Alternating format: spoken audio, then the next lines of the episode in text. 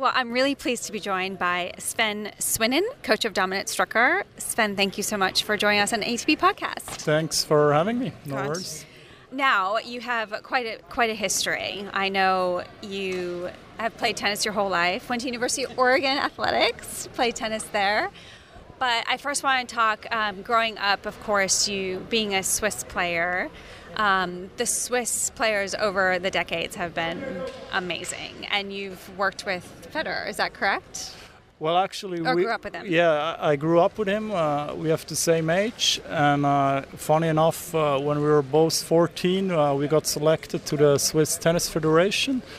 And then uh, at the same time, we went to Lausanne, where the Swiss Tennis Federation was, and then there we practiced together for two years, and went to to the same class actually just five ten minutes from Lausanne away. There had some tennis courts over there, and that was where the Swiss Federation was located to to practice. Yeah. But and you played for a little bit, but then decided to go to college in the United States. Uh, exactly. Yeah, I finished uh, my school kind of in Switzerland, and then uh, I wanted to keep playing tennis and and see where it gets me. And then was the good opportunity in the U.S. And then uh, uh, Oregon came up, and uh, I went there, and uh, I loved it over there. What were your favorite memories? Would you say about? Oh, I mean, it's the college experience yeah, and tennis as well. Exactly. Yeah, it's just the whole experience with college and everything, and then be able to play uh, almost tennis every weekend against other schools uh, was just a great, uh, great experience for me. Was that something that you always aspired to do? Was to go to college in the states, or?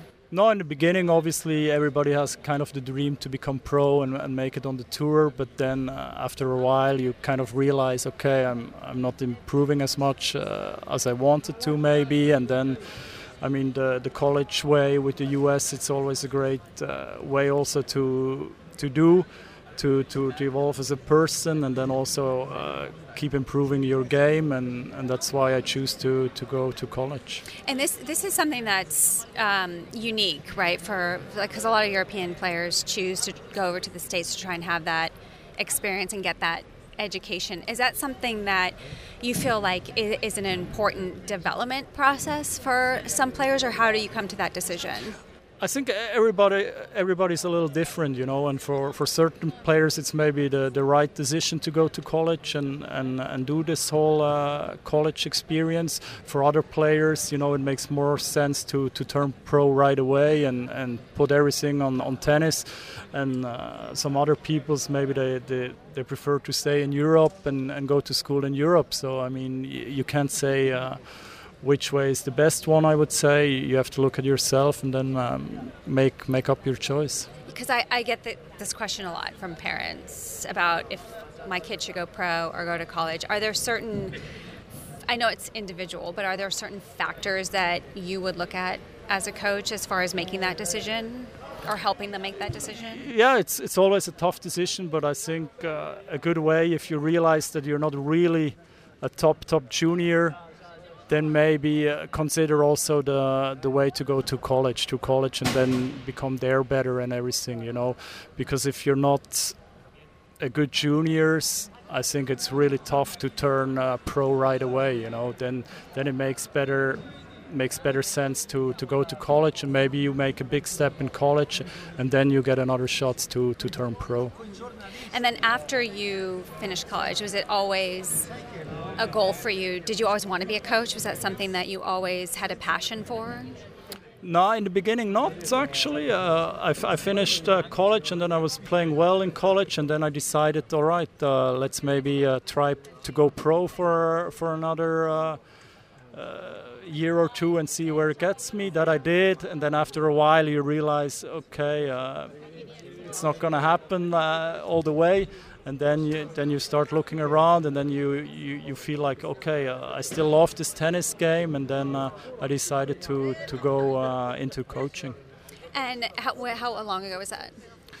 Uh, I've been at the Swiss Federation now already uh, 15 years, so it's wow. been a, a, long journey already yeah. as a coach and experienced a lot. So you've worked with a lot of Swiss players. Exactly, yeah. I, I, started as assistant coach at the Swiss Federation for three years, and then I became national coach. And since then, uh, I saw, saw a lot of uh, Swiss players. Yeah. yeah. So who who ex- who specifically has been under your wing? I would say the last 15 years. Like who? I mean, I you know I know you work with all of them, but Yeah. um, some of the players. Well, s some of the, the players uh, who made it a little further are maybe Henry Laaksonen. I was with him also for uh, quite some time, uh, going through the Future Challenger Tour and everything with him. And now, obviously, since uh, two years, uh, main focus on Dominic, and he's evolving well. So, uh, yeah. Yeah, and some some of Dominic's idols, I know he's mentioned, of course, Federer and Wawrinka. I've practiced with them in Dubai a couple times in the off season. Also, was a hitting partner at the Nitto Finals um, in London a couple years ago. What those experience that he has are so valuable. What do you feel like he's gained from those moments? I mean, yeah, the, both uh, events you mentioned, you know, all those practices with Stan and also the, the trips to Dubai with Roger were very helpful for him. You know, it's it's amazing uh, to get uh, tips from such great players, uh, obviously, and then uh, the whole motivation, you know, to be able to practice with them and. It's just a great atmosphere to have, and then the same also. I was also there with him uh, when he was the hitting partner in London at the finals w- was also a great experience to be able to, to practice with those guys and uh, it motivates you you know to hey I want I want to reach those goals too and I think uh, it pushed him to, to keep working on himself I think I think you know. Besides the motivation, was there anything that that stood out to him or surprised you or Dominic as far as being at the Nitto Finals or being in Dubai with Roger? Yeah, I think uh, one big part was for sure also the intensity the guys have on on the practice. Even you know, I remember uh, uh, how we started uh, some practices. Dominic thought maybe it's going to be an easy hit because they have the finals coming up, and then he realized quickly how intense they they play even uh, one two days before the the tournament. So that was.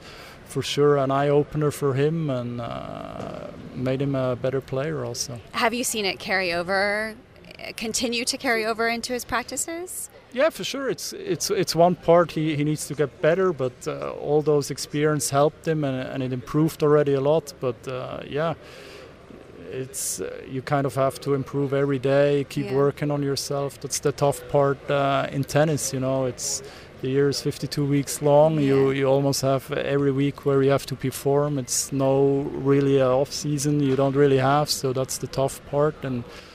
Uh, he's learning and uh, improving. Yeah, I mean, talking about the calendar that you brought that you brought it up, it's such a difficult because tennis doesn't really have an off season. You almost have to make your own off season. How how difficult is that for you as a coach, as far as scheduling, knowing when to pull your pa- player back, knowing when to push them when they might not be feel like it, but you know you they can.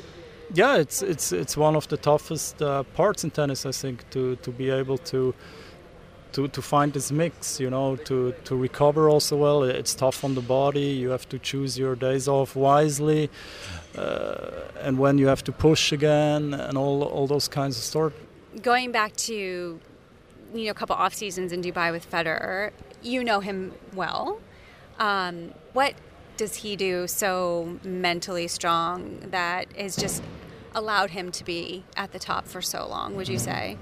Yeah, one thing that impresses me always a lot with Roger is this on and off switch. I call it a little bit. You know, when he when he has a break, uh, he, he can talk about anything. Uh, he asks you questions. He's really off, but then uh, if he stands up again, you know, uh, he's right away back into it, uh, into the practice, you know, into his strokes, and he's really uh, working hard.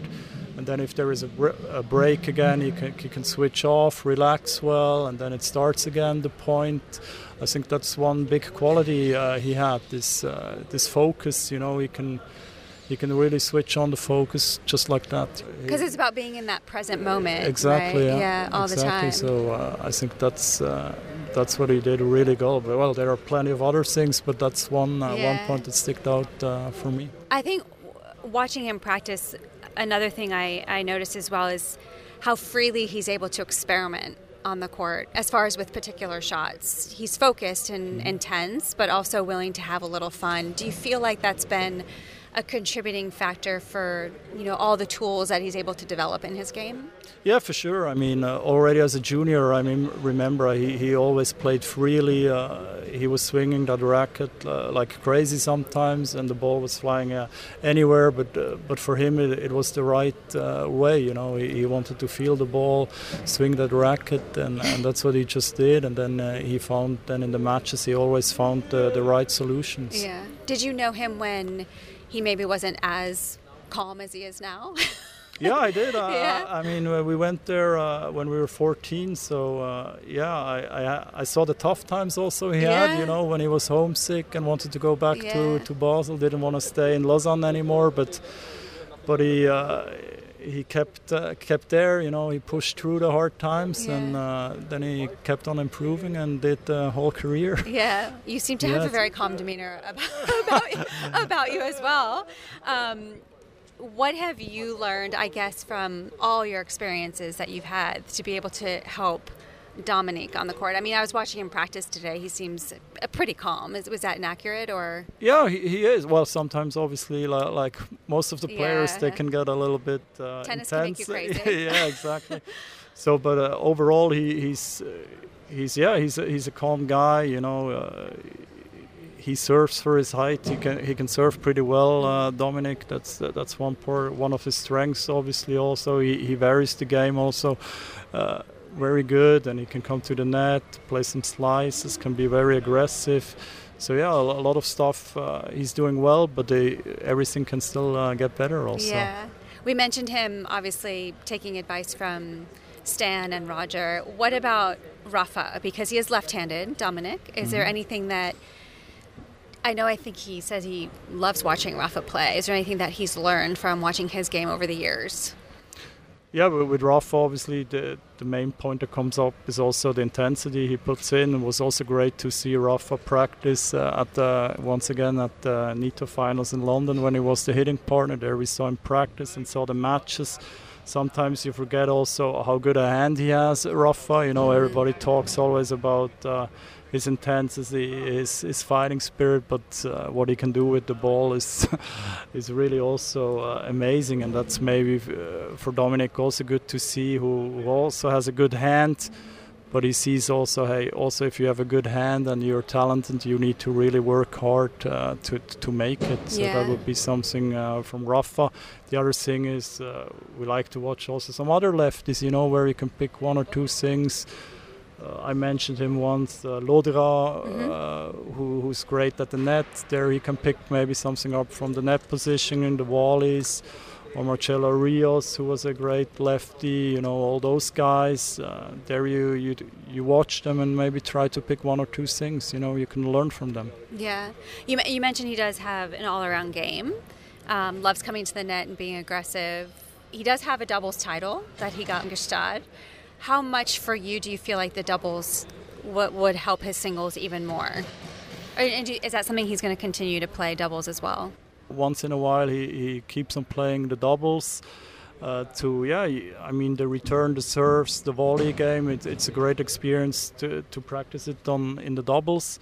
So uh, he's gonna keep playing it sometimes, but uh, but not all the time to, to keep the focus on, on the singles. Yeah, and anything um, fun that you guys like to do off the court together? Because, like you mentioned, sometimes it's good to switch off, right? And and get a, away from tennis a little bit. Is there anything that you feel like is important for both you and him to be able to get away from it sometimes? No, sometimes uh, we like to play. Well, I'm not so good at it yet. Uh, the, oh, no. the, Swiss card game, uh, it's called Jass. It's very, very famous uh, in Switzerland. So uh, that we play uh, sometimes also with uh, Marc Andrea Hüsler, who had a great year, and with his coach. They're learning me to play a little bit. I'm getting into it, and, and okay. I hope I, I will get better there. Okay. And any, any other passions? Uh, oh, no, other than that, it's just normal, you know.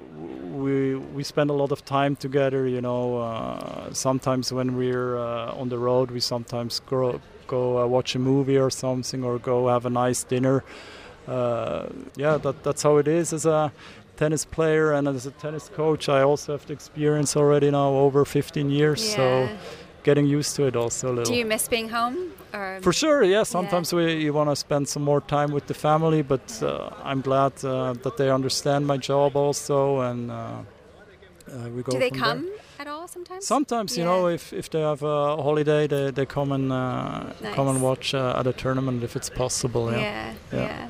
Well, thank Thanks you. Sven. Thanks Thank for the you. time. Thanks a lot.